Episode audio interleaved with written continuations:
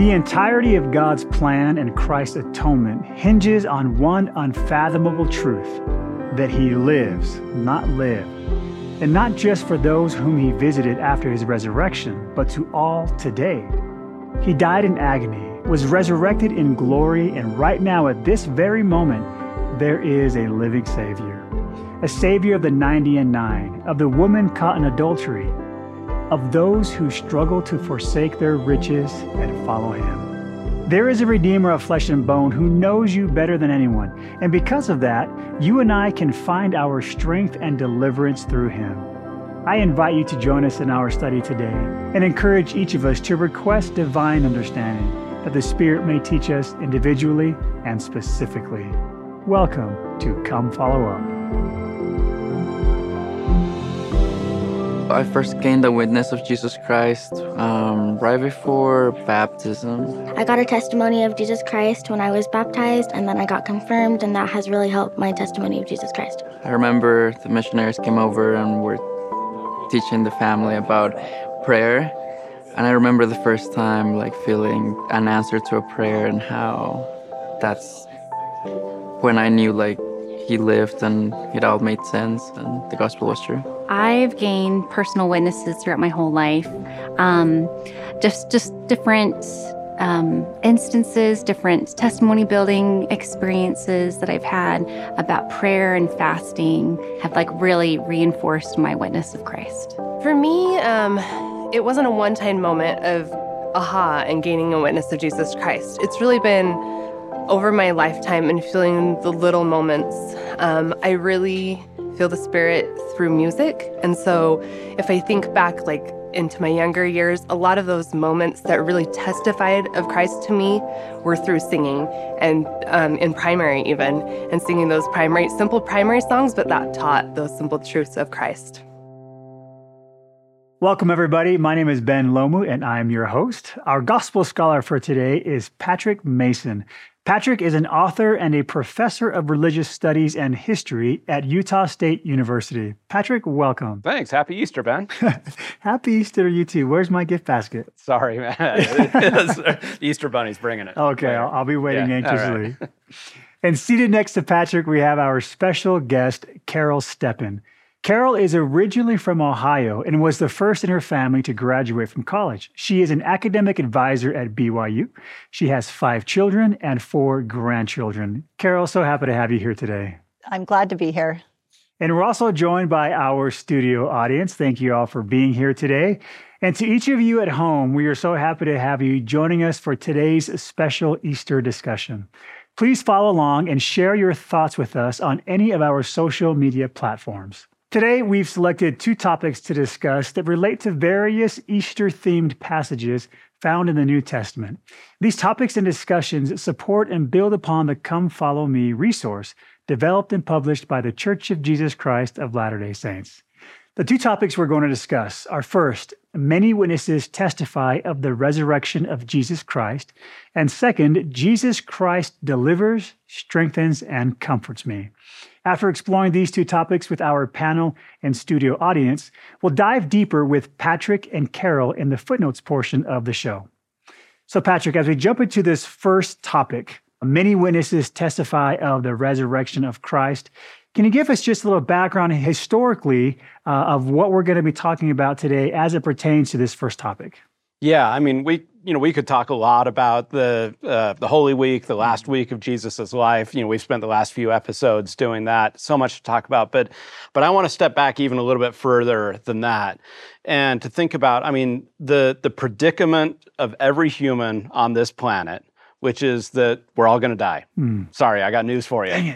We are terrified at the prospect of death. Whether it's you know thinking about our own death, whether it's thinking about the, the death of loved ones, the people that we've lost who are close to us, death touches every single one of us. It is the truly universal experience. And so this is why Easter is so important, right? This is why Easter is the greatest day on the calendar. This is why the day that Jesus rose from the grave is the most important day in the history of humanity, period. So when we take a step back, I think we, we can appreciate even more just how important it is that, in fact, Jesus is risen. you know, for the audience and those watching, um, I taught Carol's son when he was a seminary student of mine years ago. And uh, one of the things that I immediately connected uh, with her son was that when your son was 11, when I was 11, uh, I lost my father and you lost your husband. And uh, that is something that immediately uh, I was able to relate to on some of the things that he was going through, especially at such a young age. And, uh, and that's got to be something that I'm sure as a mother, you, you're raising these kids now alone. Would you mind just kind of telling us a little bit about how, through that process of losing your husband, uh, how did that strengthen your testimony of the resurrection? Yes. Um, yeah, my husband developed cancer and he was sick for just six months. But during those six months, we tried all the medical things that you can do to get over cancer. And I just felt like everything that we tried didn't work. The doctors were very hopeful. He was 39 years old. He was healthy. Wow. He was he was in good health before the cancer. So they were hopeful. And besides medicine, there were all the prayers and all the fasting and all the other things that we did to try to get a miracle. But that was not in the cards for us. It was definitely um, Heavenly Father's will that, that he pass and that he passed when he did. My children were ages five through 16. So they were fairly young. Mm. And it was hard to see how this was part of the plan mm. because it seems like it's never a convenient time to die. And how is that ever part of what we anticipated would happen? And that leads to this discussion, Patrick, that we're talking about uh, the resurrection. Why is it that throughout history we fear death, yet you know, through resurrection, we have this message that Jesus is trying to bring uh, to the entire world. Yeah, I mean, uh, you know, the, the fear is real, right? Mm-hmm. I mean, what comes next? Is this the end of everything? Is this the end of not only my life, but my relationships, all the people that I love, all the things that I care about? So it is, it is scary. But this, you know, the, the, the testimony, the witness that we have as Christians is that Christ has overcome death. It is the central claim of Christianity. When we call ourselves Christians, that is the core of what we mean. And I love uh, in, in 1 Corinthians chapter 15, the whole chapter is about the resurrection. But this is the way that the Apostle Paul closes that beautiful chapter. He says in verse 55, O death, where is thy sting? O grave, where is thy victory? The sting of death is sin, the strength of the sin is law, but thanks be to God which giveth us the victory through our Lord Jesus Christ. Right? That's the proclamation of every Christian is that because Jesus rose from the grave, we will too. So, so Carol, how have you used your experience to then be a witness and perhaps comfort those that have had similar experiences like yours? Right. Well, it brings empathy, mm-hmm. right? I mean, you spoke to the fact that you could empathize with my son, mm-hmm. Ben, who um, was in your class. And it created a bond, yeah. and you could understand him a little more, and he could understand you. He still feels connected to you. And I just think that sometimes I get asked to speak to groups or speak in state conference or whatever because I have a different perspective. Mm-hmm. When you're in the throes of it and you're experiencing the the mortalness of of the grief and the pain it's hard to think that there is a next step mm-hmm. that there mm-hmm.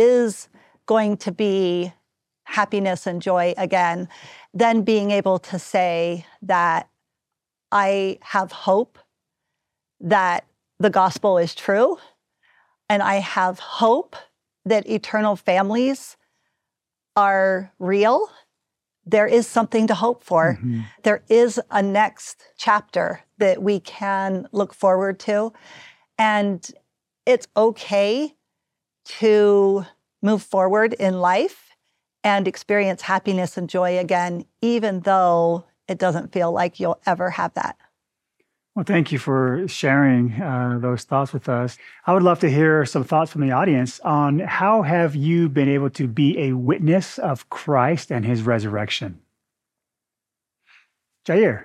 Yes. Uh, personally, for me, um, I have been able to um, share the goodness of the gospel with others, and more importantly, living by his example, um, serving those like he served before, um, loving those around us, and always being of service to those that we come across.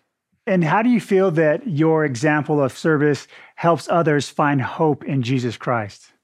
It's one of the quickest ways I uh, feel the Holy Ghost. Okay. And by doing so, I hope that I can share that with others, provide that opportunity that those can be, um, their lives can be a little bit better to where they can come closer to Christ.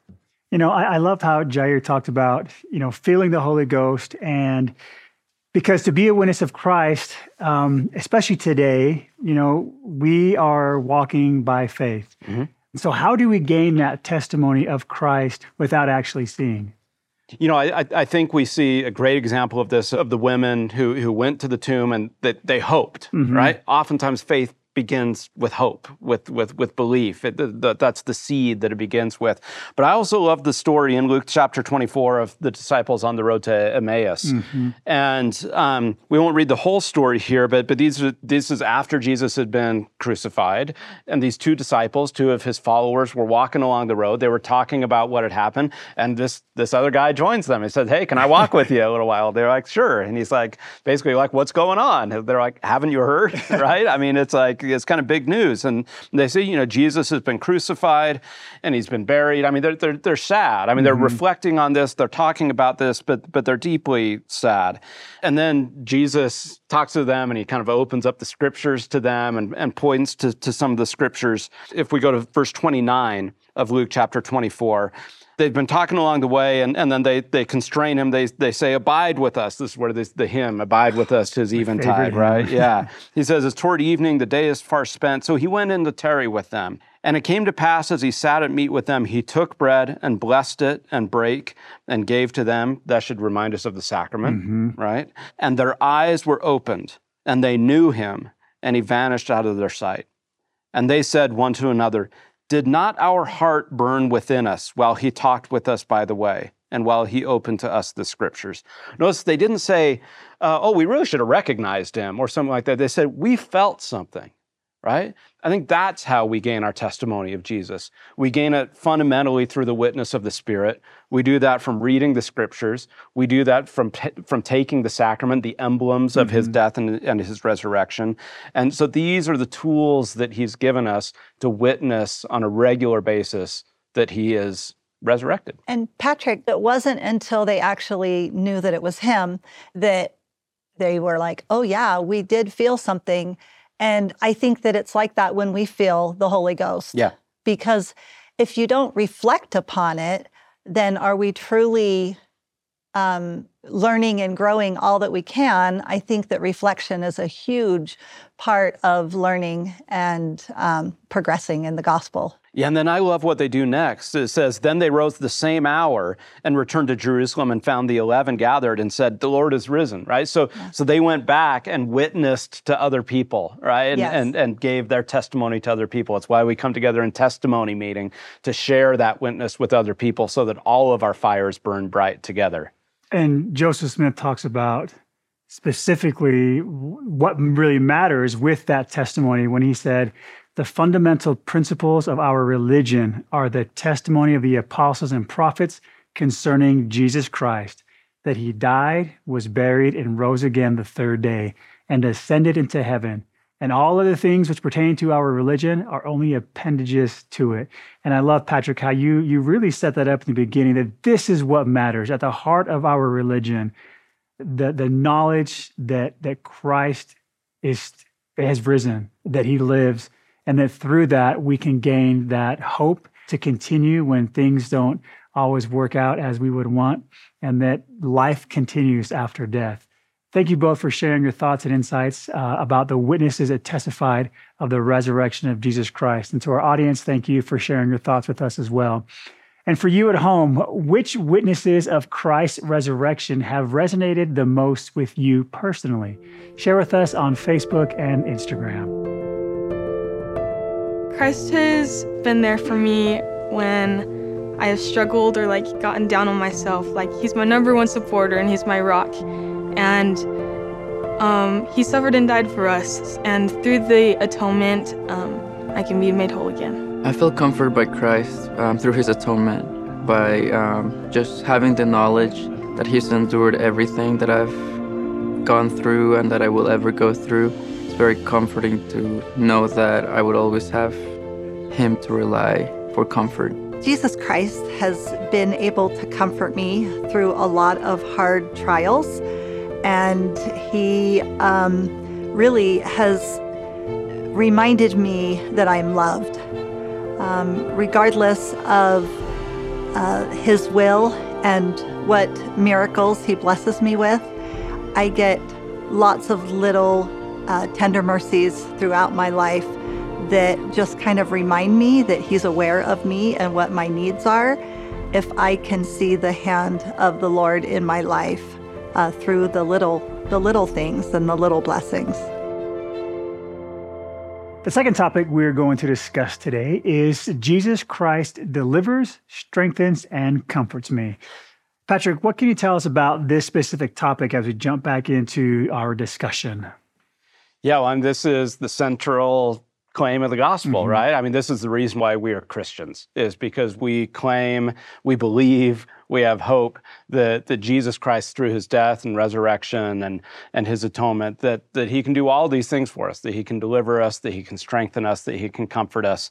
And you know, when we talk about the deliverance that he brings us, we typically think about it in, in a couple different ways. So we've been talking about the way that we can overcome physical death through Jesus' resurrection, but also we can overcome spiritual death. So if we think about the physical death as the death of the body, we also can think about spiritual death as the death of our spirit or the way that our spirits suffer because of sin, the way that we're separated from God.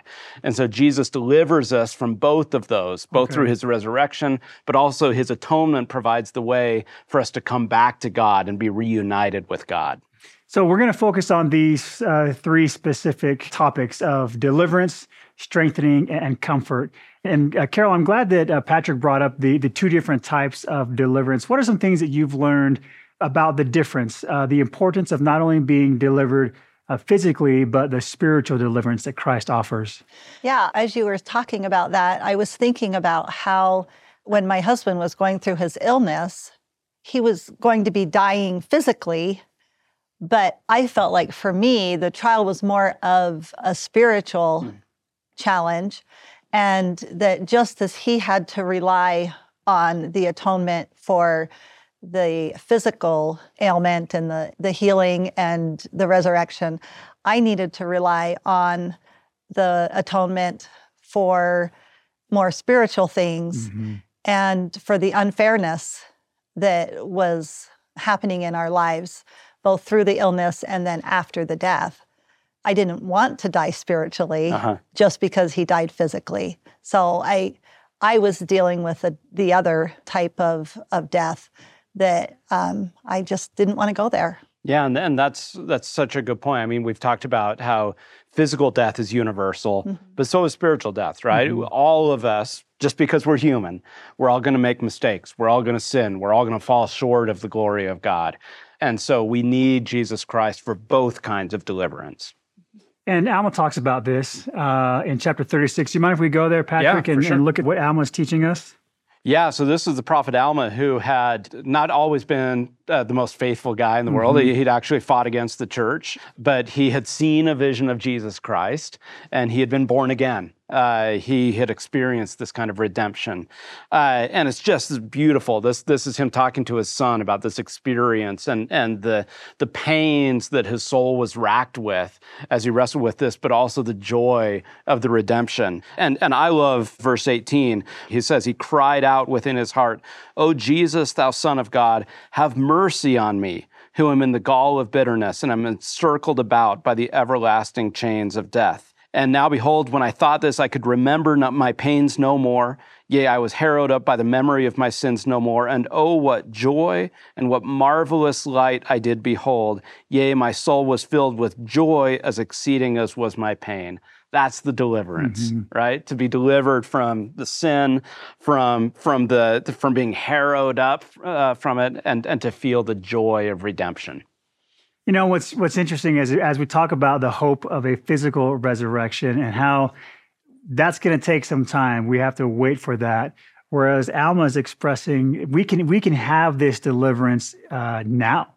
I would love to hear from the audience. How does it make you feel knowing that Christ can deliver us from spiritual death? Cindy. I'm I'm rejoiceful because the experiences that we all have, as I have had, unfortunately, um, in divorce, and it it crushed my life. I felt like it was a death because it was not in the plan. But that enabled me to go on a mission, go to the temple. In those days, you couldn't go to the temple without your spouse, and have the gospel in my life fully. And that comfort that I was given by Christ was the most touching, most tangible thing that I feel that I could ever have is to know that He delivered me and He protected me. And Cindy, when Christ was speaking with His apostles before He left, He promised to send them a comforter. You spoke of feeling that comfort. What does that feel like to you? It was a tangible blanket coming over me, and I was alone in my grief, but I wasn't after I felt that. And what a beautiful message as we talk about Easter, the joy of the resurrection, that we're not just talking about a hope in something is to, to come later on. We're talking about now. This is real in the moment. You can feel that comfort and that peace, that blanket as we, you know, struggle, whether it's through some sort of trial or adversity or through our sins, we can be forgiven and be delivered. Yeah, I love what Christ said in verse 10 of John 10, where he says, I am come that they might have life and they, they might have it more abundantly. He's talking about right now. Right now. Right? So, yes, in the next life. But he's talking about right now, you can have a new life. And you know, people experience all kinds of, of little deaths, mm-hmm. you know, all kinds of, of, of, of, traumas and things, whether it be, you know, through divorce, through addiction, through, uh, you know, so sicknesses and disability. I mean, just a million things that can happen in this life that, that can feel like we're dying a little bit or a lot every, every day. And Jesus promises life. He, he doesn't always take it away immediately, mm-hmm. right? But in Christ, in that, in that hope that we have in Christ, Christ, we can find the comfort and strength that we need to, to get through and get to the next day and have not just existence, but an abundant life. Uh, I'd like to move on to the, the strengthening us. What are some things that you have learned, Carol, as you have relied and depended on that strength that comes through Christ? Yeah, thanks. When my husband died, it turned my whole world upside mm. down. And I felt like I couldn't function. And I was thinking about how I wanted to be angry, but I didn't know who to be angry at. I felt like I couldn't be angry at Heavenly Father. I could learn to have joy. Men are that they might have joy, or I could go into despair. I really felt like I was relying on the testimony of the gospel that I had built up for many, many years. And I think of the parable of the 10 virgins that Christ taught during the last week of his life. And I was looking at that parable in a different way now because here I was needing to rely on the oil that I had in my vessel to prepare myself and my children. I wasn't adding oil to my lamp at that time. I didn't have the ability to add the oil to my lamp, but I definitely was using the reserves that I had built up for many years. You know, and Patrick, I think we see there's a lot of examples in the scriptures that perhaps we can look at where the Savior does give strength to those that are that are suffering. You know, one example that came to my mind is the woman taken in adultery. Mm-hmm. In this moment of weakness and vulnerability, to give her and provide her that strength to, to stand up and to, to continue on with her life, or even at the death of Lazarus, you know, the comfort, the strength that he that he gives. Can you think of any other examples that we can learn from of how the Savior provides strength in those moments that we suffer or or feeling a little a little less than? Yeah, I mean, you mentioned Lazarus. I just love that that moment where he spends time with with Mary and Martha, and he's with them in their grief, and and and he does the same thing all around him. Where, mm-hmm. Wherever Christ goes, there's life and there's healing, and that is the thing: is that ours is a God of life. Uh, we live in a world full of death and full of pain and full of full of sorrow. But God is a God of life. He brings life wherever He comes. And, and this is the invitation that Jesus gives to, to each one of us. You know, and I love how, you know, we get this teaching in, in the book of Ether about how sometimes in our weaknesses, as we draw on that strength that comes from Christ, then we can then turn that around. In Ether chapter 12, verse 27, it reads, And if men come unto me, I will show unto them their weakness. I give unto men weakness, that they may be humble. And my grace is sufficient for all men that humble themselves before me. For if they humble themselves before me and have faith in me, then will I make weak things become strong unto them. And, and we can see this example a lot of times in the scriptures where, you know, for example, even with the Samaritan woman, you know, she's in such a low state. And then the strength, the life, you know, you have that little comparison with the water mm-hmm. that, that Christ brings man, she runs and goes and starts sharing and, and, and, telling people about this experience that she had. And so, as we talk about our third, moving on to the third aspect of comforting, I feel like the comforting happens while you're in it. You're going through it, and sometimes you just need that that blanket to get to the deliverance, to get to the strengthening. What can we learn about some of the experiences of Christ and how He can comfort us during our some of our trials. You know, one of my favorite scriptures about this comes from the Book of Mormon in Alma chapter 7, where he talks about the atonement and, and what Jesus Christ did for us.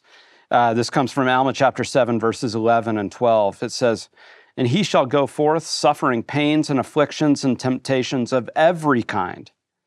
And this that the word might be fulfilled, which saith, He will take upon him the pains and the sicknesses of his people.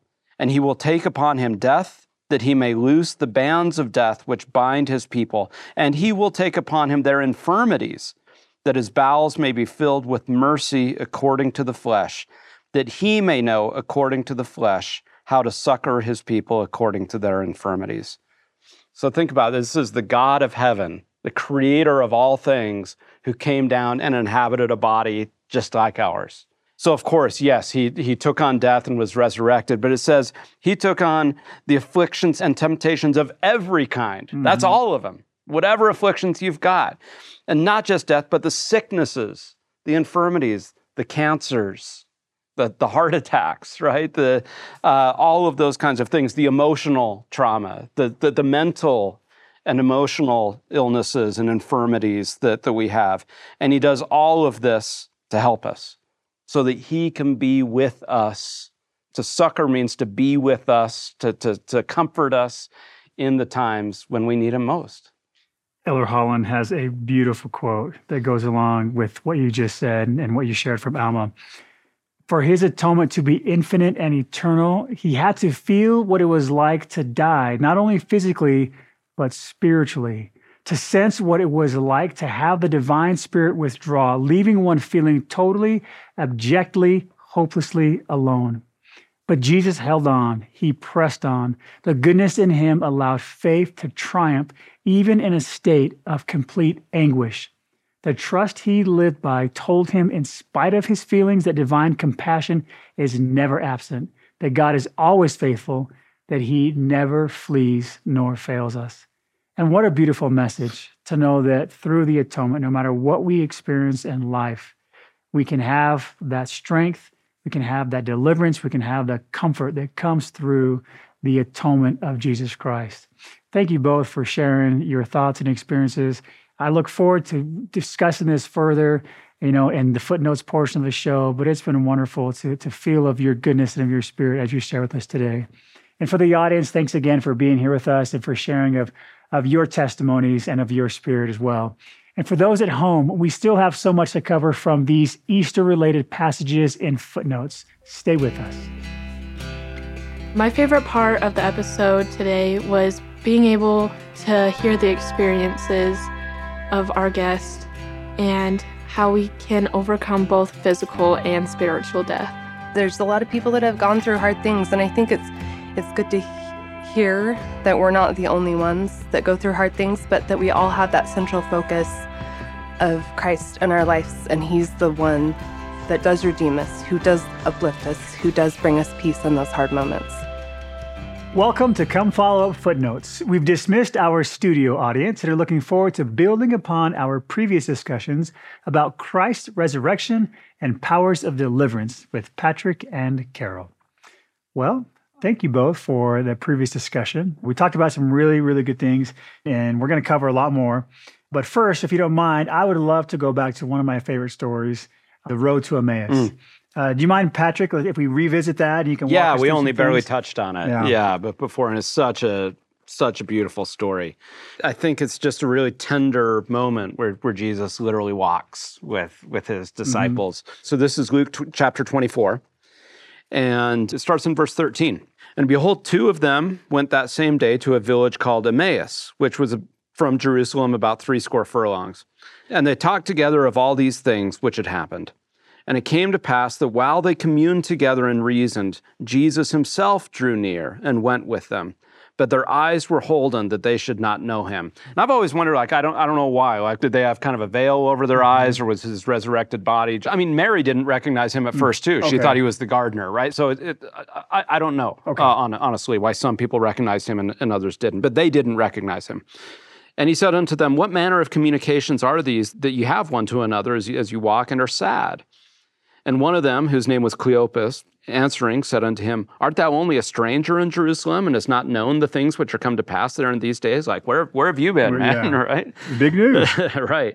And he said unto them, What things? And they said unto him, Concerning Jesus of Nazareth, which was a prophet mighty indeed in deed and word before God and all the people and how the chief priests and our rulers delivered him to be condemned to death and have crucified him.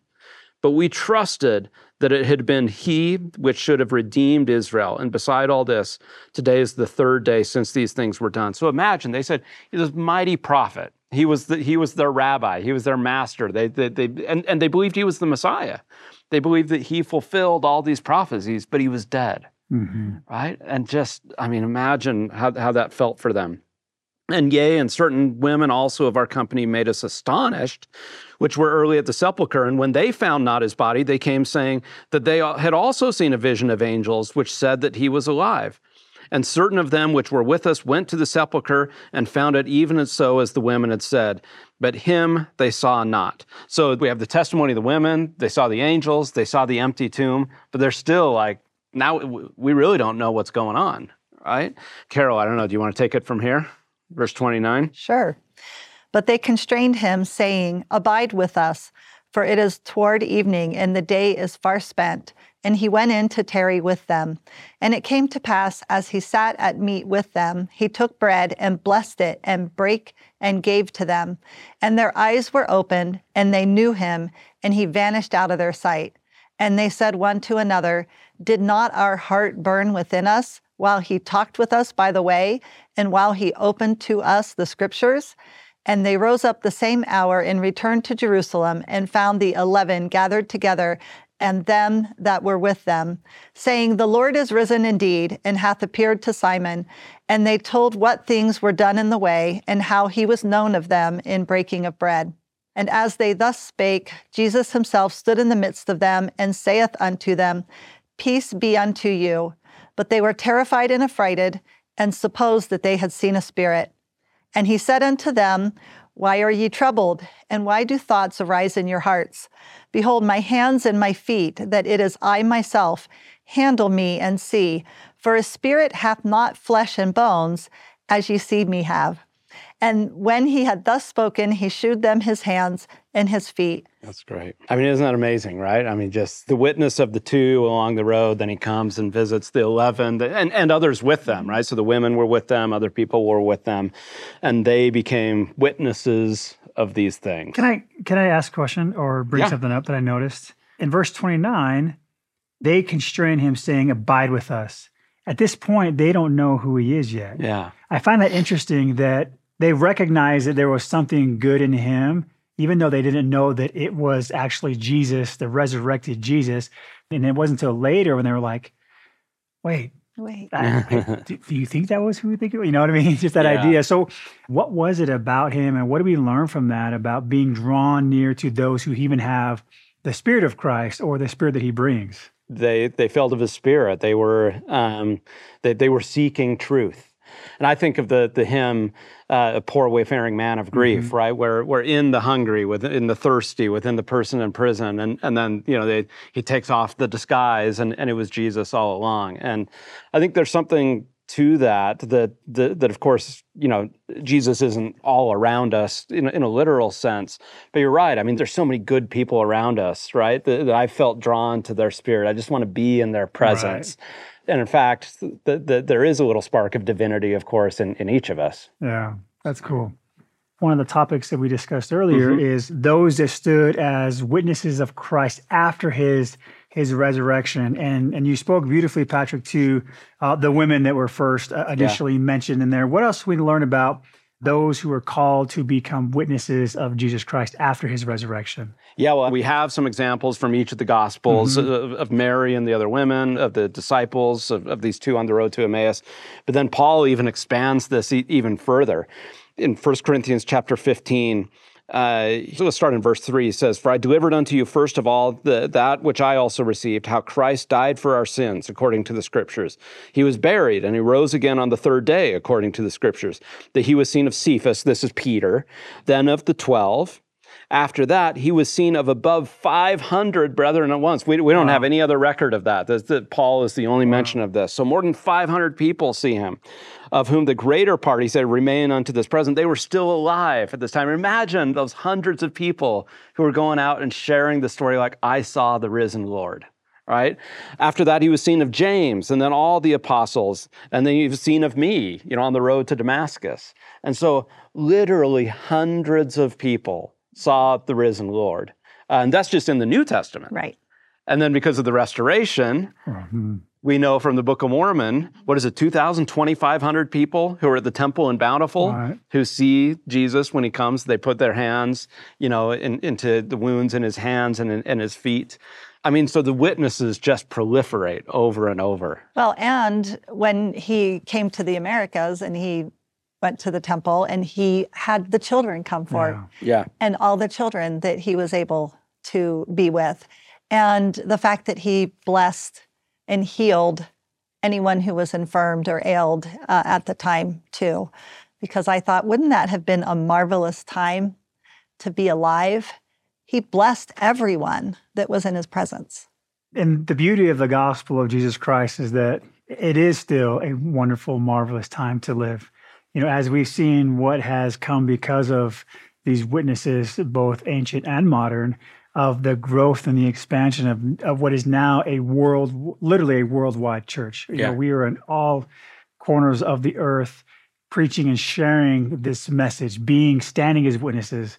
You know, we send, you know, missionaries out all over the world to be those special witnesses and to share this this message of hope that Jesus Christ offers. And what does that church, this the, the restored gospel begin with? It begins with a witness of the risen Lord. Mm-hmm. It begins with Joseph Smith praying and mm-hmm. seeing Jesus Christ along with God the Father. And then that wasn't the only time. So we're not just talking about 2,000 years ago.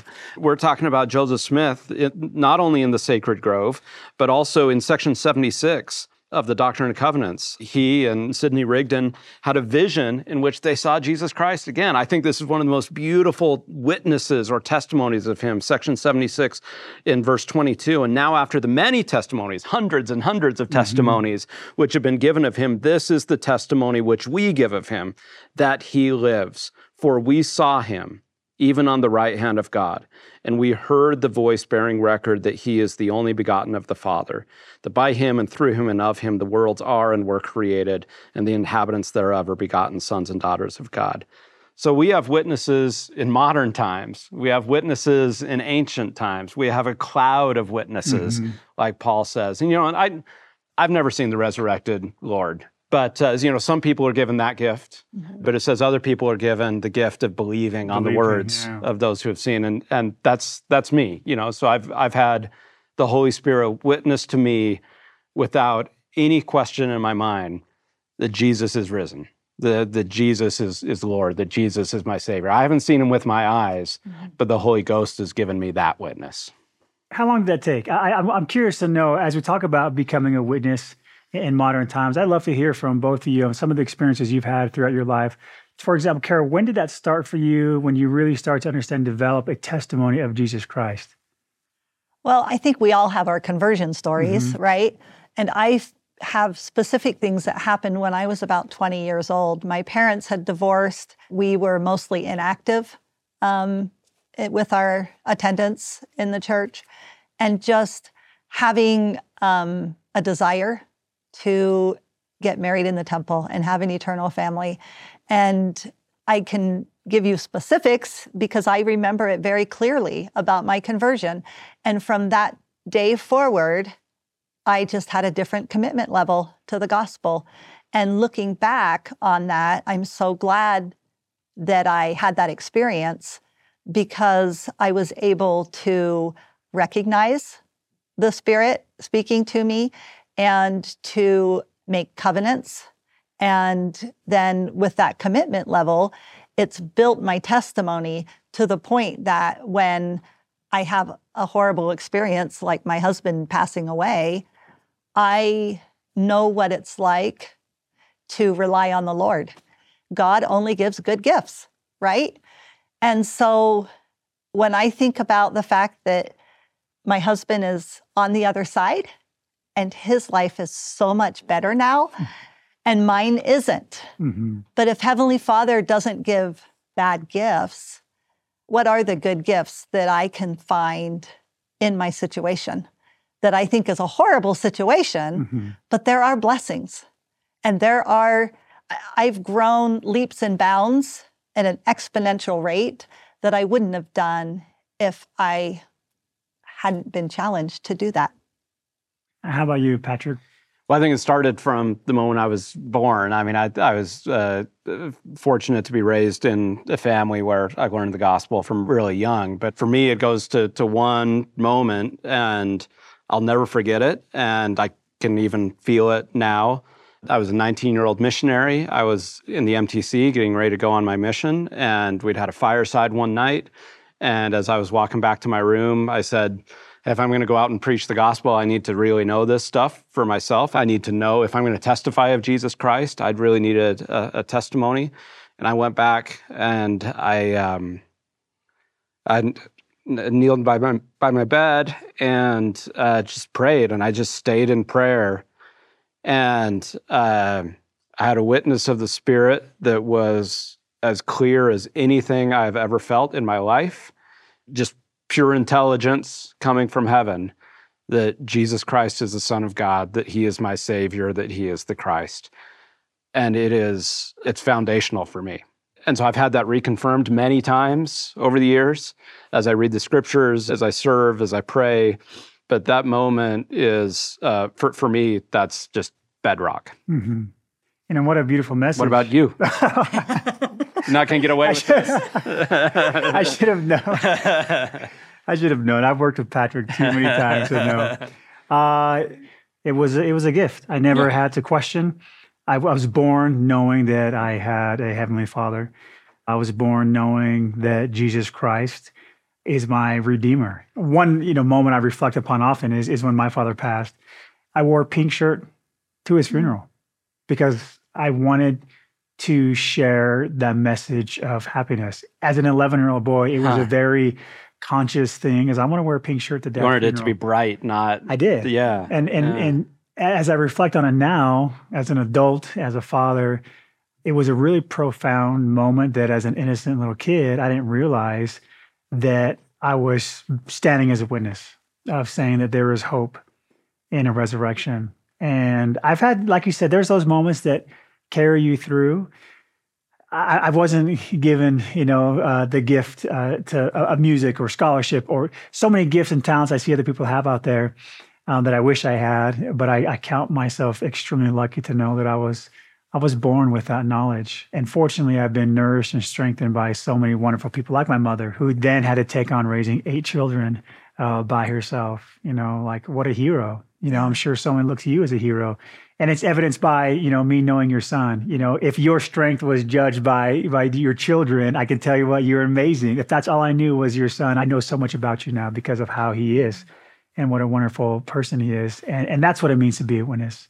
I think as as we look at what the charge now is to go, you know, here's the Savior teaching. And he's like, now go spread this this message of, of joy and goodness. Yeah. And stand as a Go witness. be witnesses. That's right. What what a beautiful message that is. There's a story we did part of the story we didn't touch on um, about Thomas. Mm-hmm. Could you uh, just tell us what is going on with Thomas and what is the message that we can that we can leave with those that are watching of how to really believe uh, and ha- exercise that faith in Christ? Yeah, so I I've thought a lot about Thomas, Okay. uh, and I think sometimes Thomas gets a little bit of a hard, not you know, it's like Yeah. doubting Thomas, right? Because we would never doubt. No, no, never. never. Uh, so, so I wrote a short little thing that just kind of reflects on him, and because I think you're right. Uh, most of us have not seen the risen Lord, right? A lot of people haven't had the spiritual witness. So, so actually, maybe most of us are more like Thomas Yeah. than we think. So, so I wrote this. His very name has come to be associated with faithlessness and doubt. The story is familiar but worth retelling. Thomas, who is called the twin, one of the twelve, was not with them when Jesus came. So the other disciples told him, We have seen the Lord. But he said to them, Unless I see the mark of the nails in his hands, and put my finger in the mark of the nails and my hand in his side, I will not believe. A week later, his disciples were again in the house, and Thomas was with them. Although the doors were shut, Jesus came and stood among them and said, Peace be with you. Then he said to Thomas, Put your finger here and see my hands. Reach out your hand and put it in my side. Do not doubt, but believe. Thomas answered him, My Lord and my God. Jesus said to him, Have you believed because you've seen me? Blessed are those who have not seen and yet have come to believe. Thomas had every reason to doubt and to leave.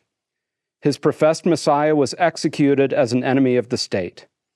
His fellow disciples had spent the previous days quibbling over who would get the chief seats in the kingdom of heaven, and then had disappeared into thin air when their master was taken.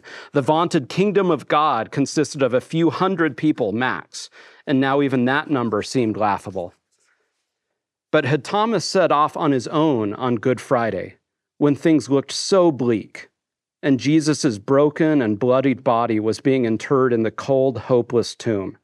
Had he separated himself from the company of his fellow apostles, most of whom were also more full of doubt than belief in those days, then he would have never witnessed the miraculous manifestation of the risen Christ. In the moment of his greatest crisis, when he had absolutely no reason to believe and even less to stay, when it looked like everything he had lived and sacrificed for over the past three years was a complete sham, Thomas encountered Jesus, and he did so in communion with the apostles. He came to believe spiritually because he came physically to believe. It was the church, for all its early faithlessness and imperfections, which was Thomas's salvation and ultimately the agent of God's grace in his life and in the world. I just love Thomas. He stayed. He stuck with the apostles. He had no reason to. Well, I think that uh, you just got yourself a new fan in Thomas. I- uh, what beautiful words. Uh, thank, Thank you, you. Patrick, so much for sharing that. Uh, Carol, I would love to hear some of your thoughts as you have gone through these struggles and trials in your life. How has Christ been that comfort, uh, that companion to you? You know, it's interesting because when you lose your spouse, you are so used to having a companion that you mm-hmm. discuss everything with, right? And it's comforting and you kind of take it for granted. So when my husband passed and I didn't have that companion to discuss things with, I would still talk out loud to him at times, you know, especially at bed when I was going to sleep. I would just kind of give a report on my day. I'd say things. And one night I was really frustrated about something. I'm not sure what it was, mm-hmm. but I thought, okay, I just need to read my scriptures and go to sleep. And I, it's one of those things where I opened up the scriptures and started to read, right? And I opened up to Alma 37, 36. Yea, and cry unto God for all thy support. Yea, let all thy doings be unto the Lord. And whithersoever thou goest, let it be in the Lord. Yea, let all thy thoughts be directed unto the Lord. Yea, let the affections of thy heart be placed upon the Lord forever. Counsel with the Lord in all thy doings, and he will direct thee for good.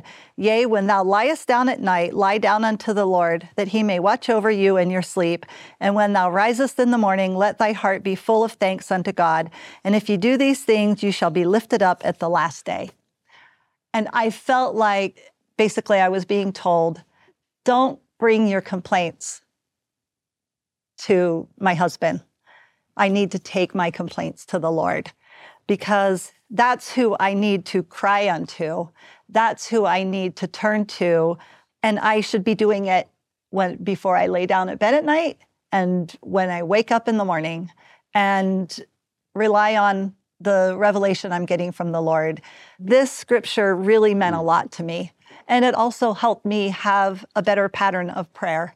I mean, after my husband passed, it was a rare thing for me to miss scripture study or prayer because I had to have that. I relied on the blessings from the Savior.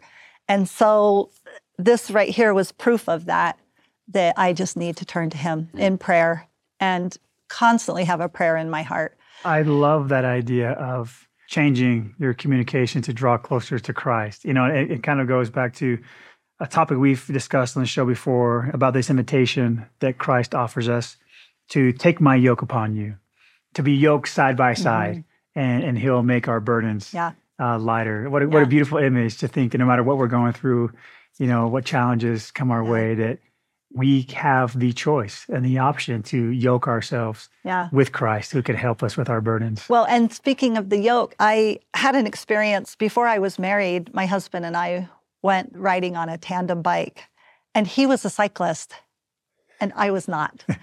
and we went on a long ride and we ended by going up a hill. Well, I got tired partway up the hill and I quit pedaling. so we got to the top of the hill and my husband stopped the bike and he turned around and he said, What happened? I'm like, It was too hard. And so I just quit pedaling. And I realized that marriage is very much like riding a tandem bike. Yeah, yeah. Right? And so most of my married life, I felt like we were coasting and it was pretty easy. Mm-hmm. And there were times when it's hard enough that one person pedals more than the other, whether it's the husband mm-hmm. or the wife, but mostly you're working in tandem. And so I thought about that experience after my husband passed and thought, really, I'm still on a tandem bike, but I'm riding by myself. And I don't have a partner. So the only person that can fill that role is mm. the Savior. And so he will send angels on my right side and my left side to help buoy me up and to keep me upright. And I can't do it alone. Thanks for sharing that. Yeah. Carol, it's been so great to meet with you and to just hear from your story and be strengthened uh, through your experience and testimony of Christ. Thank you both for joining us on this very special Easter episode. Happy thank Easter. You. Happy yes. Easter. And for those watching at home, thank you so much for joining us in this discussion from these various New Testament passages. I encourage you to record and act upon any impressions that you've received. For additional study and teaching resources, visit byutv.org slash come follow up. Next week, we're discussing Revelation, consecration, testimony, and more as we explore Matthew 15 through 17 and Mark 7 through 9. Thank you for watching and happy Easter.